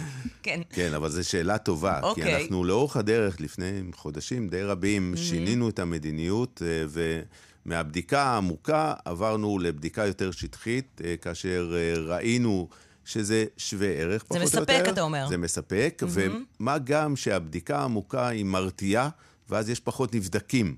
אז ככה שבשיקול הכולל של בריאות הציבור, הבדיקה השטחית שאנחנו עושים היום מספיק טובה, היא צריכה להיות אבל כזאת שלא לגמרי בקצה, אלא כן נכנסת פנימה, אבל לא עמוק מאוד. תשמע, תכף זה נגמר השאלות, למרות שיש עוד המון שאלות, אבל אנחנו בזריזות. עוד כמה שאלות ממש מוצלחות. אבי שואל, האם בשלב מסוים נצטרך לחסן בעלי חיים, ביתיים? כלבים או חתולים? וואו, זו שאלה טובה. יש כל מיני מחקרים שהם מדי פעם מופיעים, שהמחלה מדבקת גם בחתולים, mm-hmm. מדביקה גם חתולים וכולי. אני לא מכיר, ואני חושב שלא נגיע למצב הזה. סופיה שואלת, האם בחנוכה צריך לעשות בדיקות אנטיגן לילדים בני 5 עד 9 בכניסה לאירועים והצגות?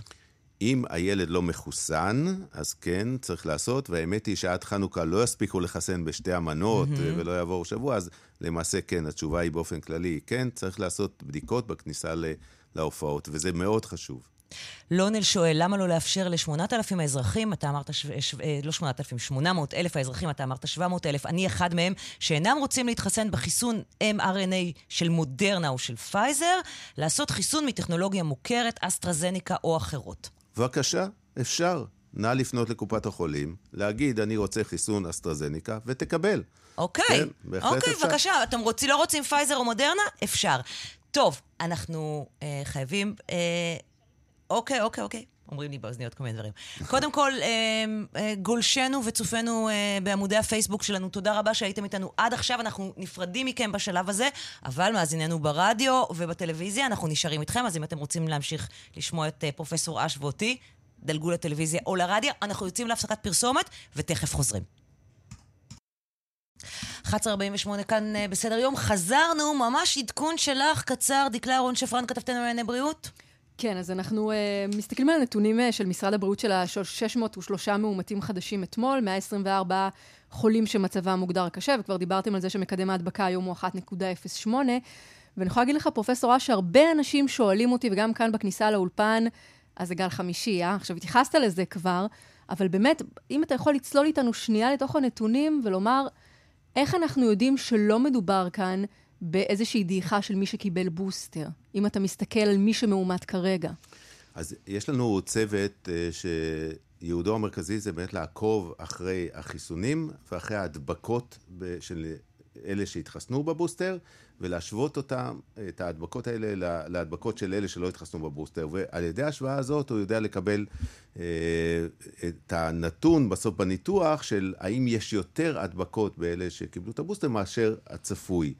וכך הוא יודע אם יש ירידה בדעיכה. כרגע, בשלב הזה, אין נתונים כאלה, כלומר, יש ניתוח, אבל הם לא יכולים להעיד על כך שיש ירידה ביעילות של הבוסטר, וזה סימן טוב.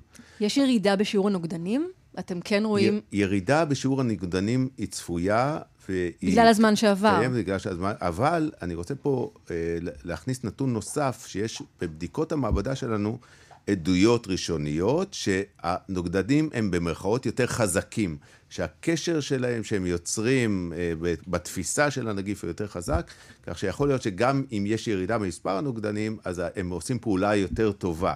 וההערכה שלנו שזה יחזיק מעמד יותר משישה חודשים. אני מקווה מאוד שכך יקרה. ויכול להיות שנצטרך חיסון כל שנה, חיסון בוסטר, אבל זה יהיה הרבה יותר טוב מאשר כל חצי שנה. אתם נערכים כבר לרכש של מנה חמישית? כן, אנחנו מהבחינה הזאת... מנה רביעית בעצם, כן. אנחנו מהבחינה הזאת, כן, נערכים גם לרביעית וגם לחמישית, אם צריך. אנחנו עושים הסכמים באופציות, כלומר שתהיה לנו אפשרות לרכוש אה, בצורה מהירה אם נצטרך, אבל זה רק ליתר ביטחון. אנחנו לא יודעים עדיין אם נצטרך את השימוש בהם. אוקיי, okay. אני שתי כותרות אינפורמטיביות הוצאתי מפה. אחד, אפשר קורונה ושפעת ביחד? אנשים חוששים ולא חיסון, יודעים. כן. שתיים, מי שלא רוצה פייזר יכול ללכת לבקש מהקופה שלו אחר, מי שבוחל בטכנולוגיה של החברה הדמונית הזאת, אה, לתפיסתם של כאלה ואחרים.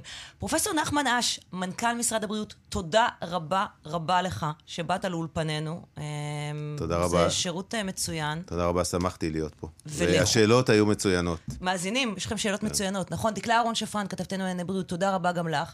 ולכו להתחסן, כן, לכו להתחסן, זה מציל חיים. זה, זה הדבר הנכון לעשות לבריאות שלנו. תודה רבה לשניכם. תודה רבה. אנחנו נצא לעוד חוב פרסומת, ותכף נחזור.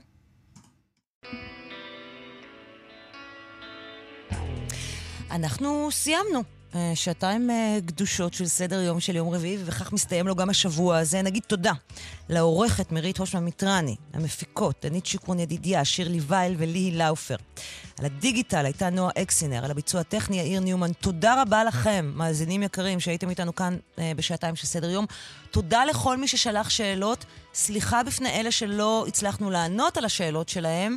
אנחנו נעשה אירוע כזה או אחר בסגנון כזה בהקדם האפשרי. שוב, כי הצורך הוא ברור. שיהיה לכם סוף שבוע מצוין, תשמרו על עצמכם, נתראה כאן ביום ראשון ב-10. להתראות.